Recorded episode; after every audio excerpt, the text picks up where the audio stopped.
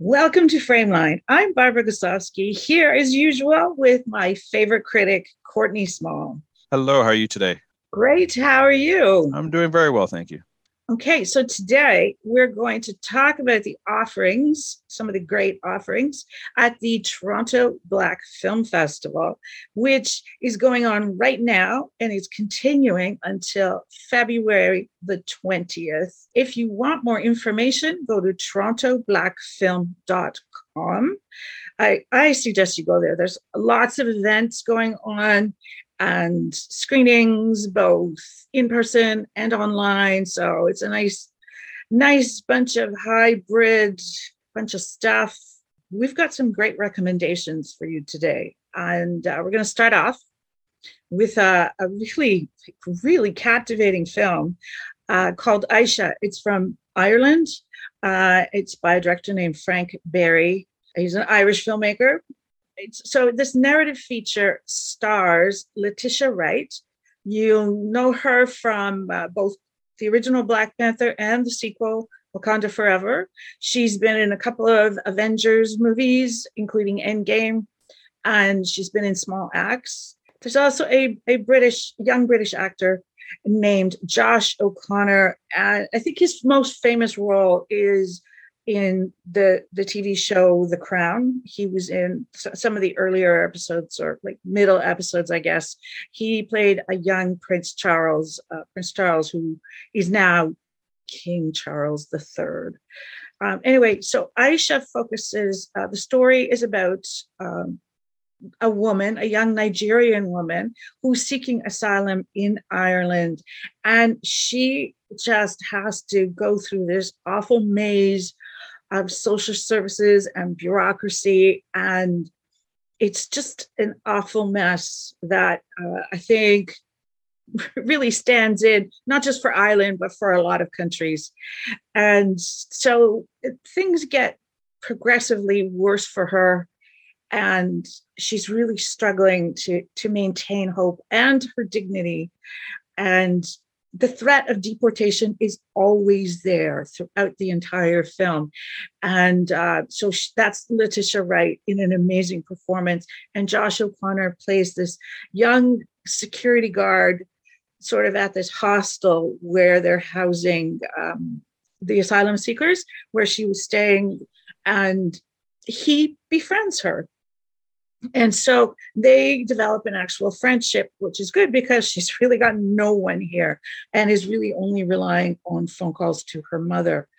And uh, what I, I loved about this this film, Frank Berry, the filmmaker, he's known for these like social realist dramas. Um, but I found this the style of this really highlighted her situation in a really interesting way. So it's not just social realism, which is kind of like a stripped down style. He's got this really evocative way of doing it, which is um, to to to put her visually in the margins. You know, she's off to the side. Often she's surrounded by people. She's surrounded by um, the actual things in a space, inside a space. Like she's framed in doorways, uh, things like that. So, and then he, he contrasts that with when she's outside and she's talking to Josh O'Connor's character. They, uh, you know, as their friendship develops, like things are more, much more open and stuff. But they're, they still the landscape is very dire in its own way. It's like very flat. Things are very flat. Um, so I thought, in, in an interesting way, this is going to sound insane, I know, but follow me on this. Uh, in portraying her this way, her character, Aisha, and her, her terrible situation and how dire it's getting, the framing of her in the, in the actual frame reminded me of the way that film noir treats its doomed characters uh, because th- they use these kind of devices as well, like film noir direct- directors. So it really had that sort of a feel to it. And that's why I feel like this is more than just a social realist uh, narrative. But like I said, her performance is stellar. Letitia Wright's performance is absolutely stellar. Yeah, I completely uh, agree with with the performance. It's it's it's funny because this film, in many ways, is a sad film, um, just because of the stuff that the character has to go through. But it's also quite riveting you know despite the fact that you're seeing this woman struggle and all she really wants and the film makes it clear several times all she really wants is a place to be safe you know she is fleeing from horrible stuff from the past. She just wants to be safe. She does not want any handouts. She's more than happy to work. She wants to pull her share being a contributing member of society. But the way how the structures of a lot of this um, asylum process is, it causes a lot of these individuals, all these refugees, migrants coming over to live almost a year without finding work, living off the scraps of social services, everything that they don't want to do, and everything that society at large blames them for doing it's because the system is set up that way. And then even when, you know, the individuals are lucky to find work, they endure nothing but hardship, racism. A lot of locals, especially in Ireland, you know, pushing the the little bit of power that they have in clout. Like, you know, she she's often having rights taken away from her by people who are basically saying, well, what are you going to do about it? if you complain, we'll make it harder on your application. So she has to kind of bear it. And even the weight of all of that, plus the other stuff that she's dealing with in her life, is really a lot for her to carry. And I, I found this performance was quite um quite wonderful in how it's quiet it is. And like you can kind of feel the building anger. But I also liked the way that they incorporated um Josh O'Connor's character as well. Um, because he kind of forms a friendship with the titular character, but it's done in such a delicate way that it felt yeah. natural. It didn't feel yeah. like they were just trying to force this bond, this relationship. It didn't feel like it was some act of charity or that he was going to be the white savior that we often see in these type of films. Um, in many ways, he's a person with his own problems and flaws and problems from his past that in theory should have him ostracized from society make his life even harder in terms of adaptability but because of his skin color and and you know who he is he is able to basically rise up from adversity and he's given a whole bunch of chances that this woman who's dealt with a whole lot more is not allowed to give so it's like subtle things like that it's it's quite fascinating to to see it. Overall, I I, I really enjoyed this film. It's um as I said, it's it's a sad film, but it's no less riveting. It's uh, you know, and the performances really elevate the material. Yeah, yeah, I totally agree with you about the riveting part. I mean, once I got like once I started watching the film, it was like I was just I can't think of another, I can't think of a synonym for riveted, but it was just like you, you're just like drawn right in. And you just you, you have no sense of time really. It's sort of like uh, timeless in a way.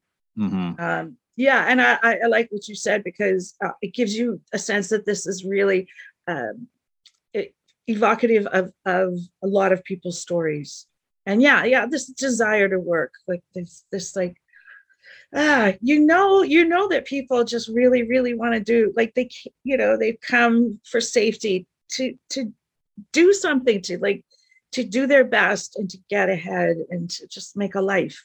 But yeah, this this system uh, just keeps pushing them down. Yeah, it make it really makes you think about how easy it is for many of us in the countries that um, the asylum seekers, the migrants are coming to, to fall into like a lot of the standard narrative tropes, you know, a lot of assumptions. But this film really breaks down that wall and shows you what's really going on and then questions, well, why do you have these assumptions? Who are the ones that are putting these assumptions in your head? So it's uh just really interesting work. Um, I'm gonna actually pivot and go to another film that's playing that I think is strong um, in terms of like the performances um, the story I don't think it holds up as well as as Aisha, but it's still worth seeing. And it's called 1960, and this one is directed by King Shaft and Michael Matumbo. Um, so this film is it's centered around a singer by the name of Lindy. And from the opening credits, you you find that Lindy basically grew up in apartheid South Africa, and eventually be- goes on to become this worldwide Grammy-winning um, singer. Um, so as the film and the story really opens, you now see Lindy at an old age, and she sees on the news that a body of a missing policeman has been uncovered, and there's a investigator who's now looking into what happened, and the investigator's name is uh, Detective Maseko. So throughout the course of the film, Lindy is basically telling the detective what she knew of that particular constable that went missing because she feels that it's important for the detective and also the world to know the type of man who he is now trying to find the the killer of the murderer what have you um, and then i guess a lot of it is told in flashback so you see a, a young lindy as she's coming up as she gets into singing, starts singing at the club, um, and all of that, while her brother is getting into the the protest movement. Because at that time in South Africa, if you were, I believe, 14 or over, you had to carry, um, or maybe 16 or you had to carry an ID card, and it was just a really repressed time as apartheid was, and there was a lot of people who were mounting protests and kind of fighting the injustice and all the the problems that that causes. So that's essentially the the premise of the film in a nutshell. There's this mystery through line that's going through, but it's also very much a film about the community and what life was like during apartheid. Like uh, the mystery almost is secondary to to what happens. And there's some traditional tropes that you expect. You see the constable, the one that went missing, being basically just a ruthless bad guy um, but you also start to see how different people had to survive during apartheid. And some of that meant doing just basic living day to day, dealing with police harassment. Some of it was people going to shady individuals for financial help that they probably shouldn't have gone to. Um, you know, they, there's hints of like forbidden love. Like there's just, it shows you that in that world and in living in that environment, to survive meant various things. It wasn't just like a cookie cutter, they protest and life changed. It was like a lot of hardship and people deciding how they wanted to go about it. Uh, I think the one problem I have with this film in terms of how the narrative structure is, is it throws too many ideas in it. So while you have these great moments, especially like when Lindy's singing, the musical numbers are are just fantastic. Like there's so much passion and emotion in the songs that she's singing that you're, you're happy when the film just stops to have this musical number but it's just there's a lot of strands that go on there's one of lindy's friends who you know is is working for this woman as a nanny and there's like obviously the racism that comes with that and due to her losing her job she's kind of being pushed closer to this gangster which you know nothing good is going to come of it. There's stuff with lindy's father and there's a whole subplot with with her mother you know her mother's death years ago. And like there's a lot of different strands that some of which tie together neatly and some just feel um, a little too loose a little too sloppy in terms of how it's it's tied up.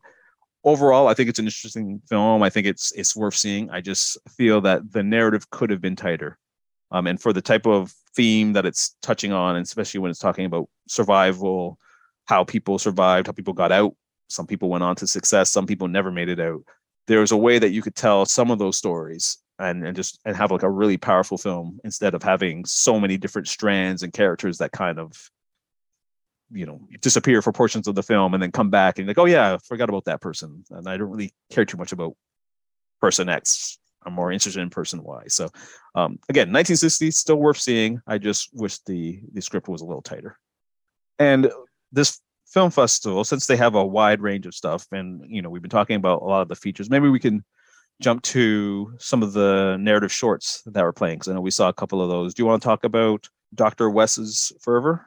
Yeah, uh, definitely.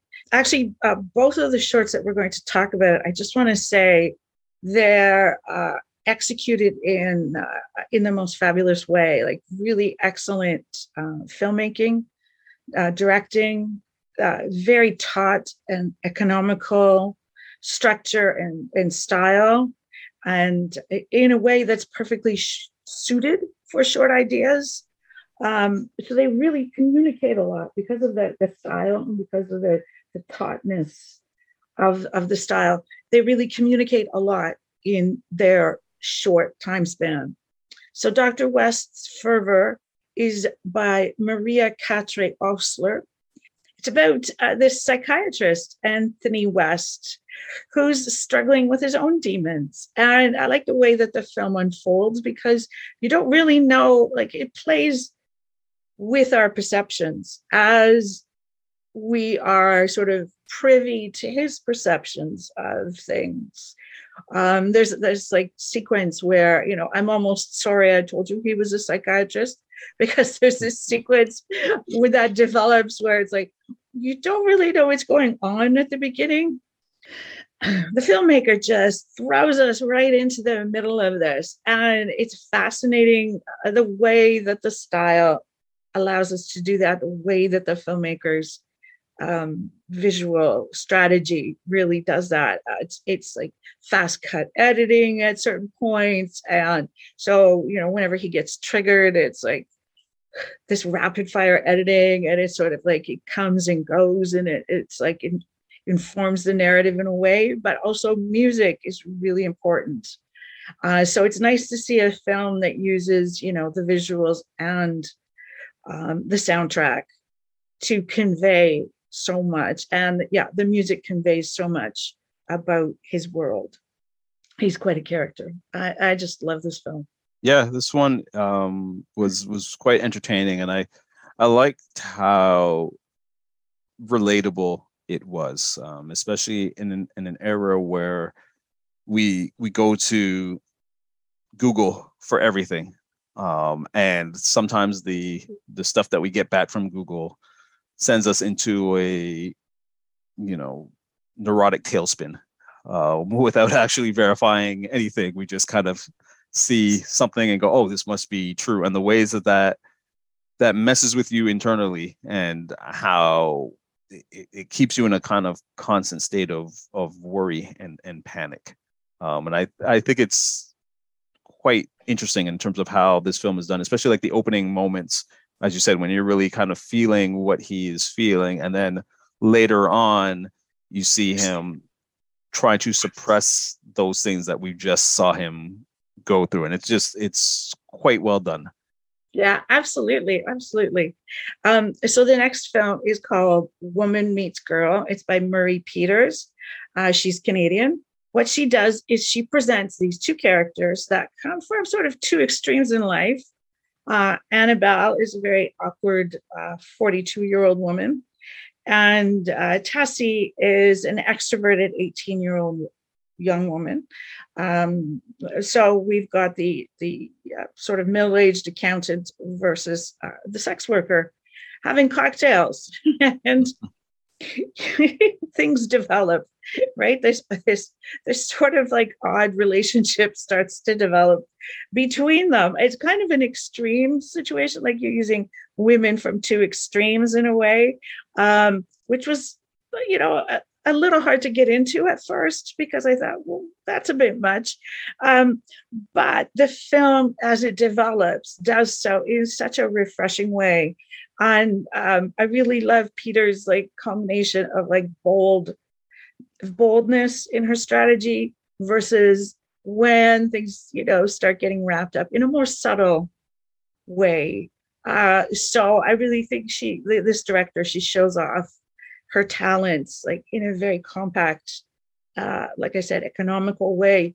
Uh it really uh, it really makes this a compelling story woman meets girl yeah, um, I like this one as well, and I think this is one that I, I wanted to see unfold more. Like I think it's you know uh, tightly packaged, 17 minutes worth of, of cinema, but I, I wanted it to go longer because there's so much that this film touches on that I that I was really intrigued to see it dive into a bit more. And I think I what I liked about it is when it first starts off, you think it's going to be just a kind of conventional type of film where the older woman is essentially trying to talk the sex worker out of being a sex worker or at least asking questions that will make the sex worker think about their life and whatever possible parental issues they may or may not have come to the forefront. And that film it, it starts off that way but then it it pivots and it starts to show you well you know what?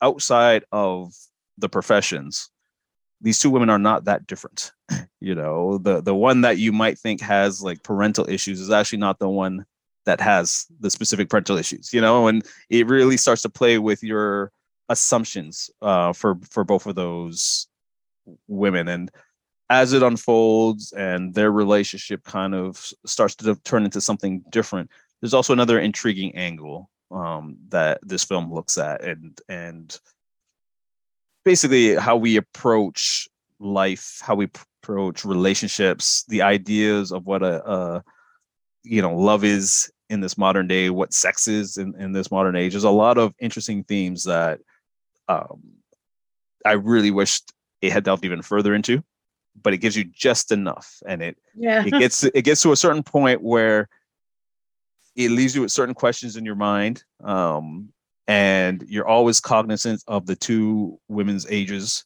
in relation to the conversation and then it just kind of ends almost at that perfect point leaving, leaving you wanting more many ways. Yeah, like it's just exactly. kind of like there's so much more. So yeah i thought this was a, a really well done film. Okay and i think um we can pivot over to the last film that we wanted to talk about um and that is the melt goes on forever the art and times of david hammons um, and this is a documentary that was created by Judd Tully and Harold Crooks.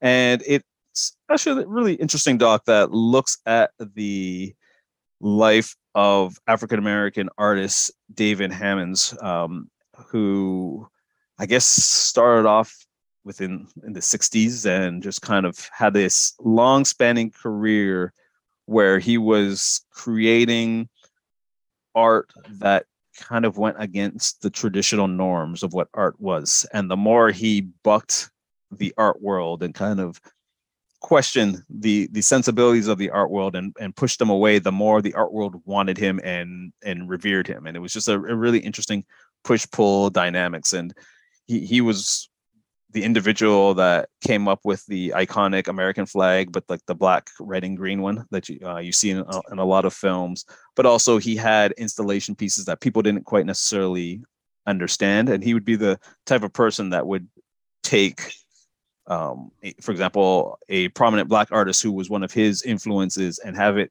in a curated exhibit against a, a work from Da Vinci and and put those two on the on the same level. Like he was just really groundbreaking. So this film talks a lot about his life. Um, spends a lot of time going through the the key artworks um, over his career and how influential he was, and specifically how he was able to kind of create and exist in within a system that really tries to stifle, and he was able to to break boundaries.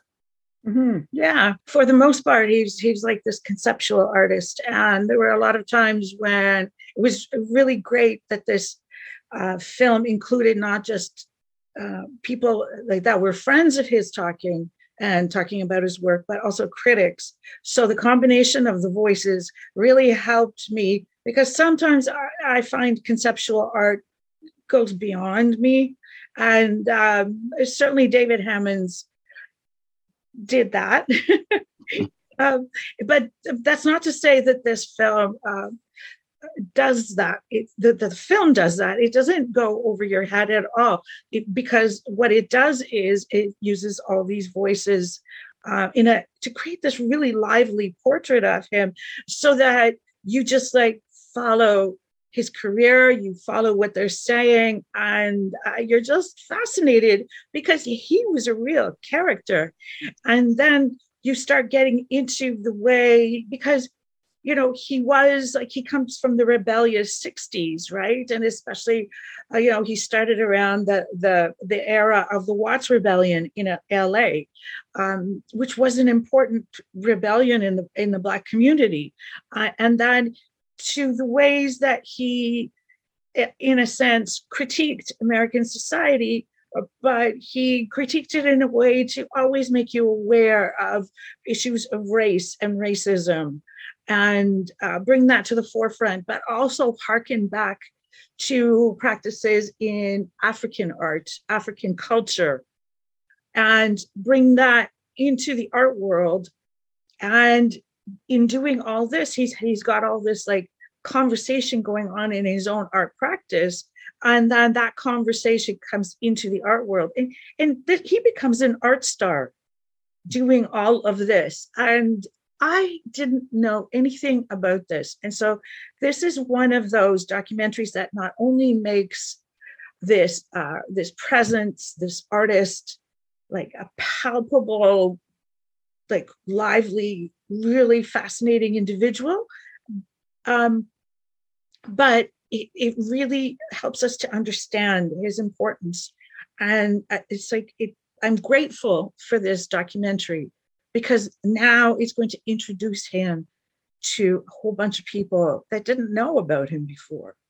You know, yeah, I think it's important that way. Yeah, that's. I was not familiar with this artist. Um, I did see.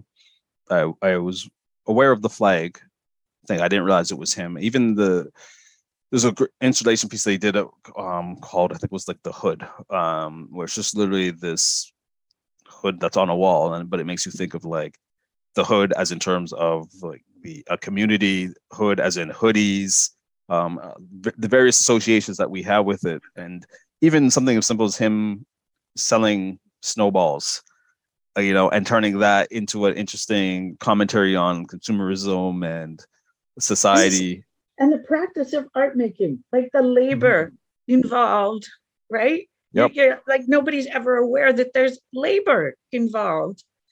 And so even this simple snowball, sorry to interrupt you. No, no, you're, you're right. That's exactly um, the point. Like he's he's thinking outside of the box. And one of the things I liked about this film is it really emphasizes the the need not to conform to traditional norms um, because in many ways, if you look at his work through the art world and just think about society in general, people are constantly trying to put you into boxes that they feel comfortable with. Uh, but those boxes often don't question the world around them. They just accept things for what it is without questioning. And he was all about questioning. You know, when there's a there's a, a section where he's talking to students because he has this fan rock fan art, which is giant rock with a bunch of fans and he's talking to people that didn't even read the article or the interview or anything about him. They just came to kind of see this exhibit. And then some are laughing at it, some are basically saying it's ugly. And then he starts to question, well, what's ugly? You know, how do you define what is ugly versus what is appealing, right? And how you start to think, well, yes, everyone has different um, perceptions of that. And then where does the the the notion that this is this work of art is ugly come from. Like there's just a lot of different layers to it. So one of the good things about this film is, as you said, it introduces you to someone that a lot of people probably aren't familiar with, but also gets you thinking in in ways that I wasn't expecting. Yeah, absolutely. Um, so I think that that wraps up what uh, some of the things, some of the great things that we saw at the Toronto Black Film Festival. And so uh, we both encourage you to check out these plus all sorts of other titles. I mean, this is just a small selection, just a handful. Oh yeah, there's a lot of stuff playing. Yeah. So and there's a lot of events and panels, and you know, um, check it out. TorontoBlackFilm.com. That's it for Frameline for this week. For Courtney Small, I'm Barbara Goslawski. This has been Frameline. Thanks for listening.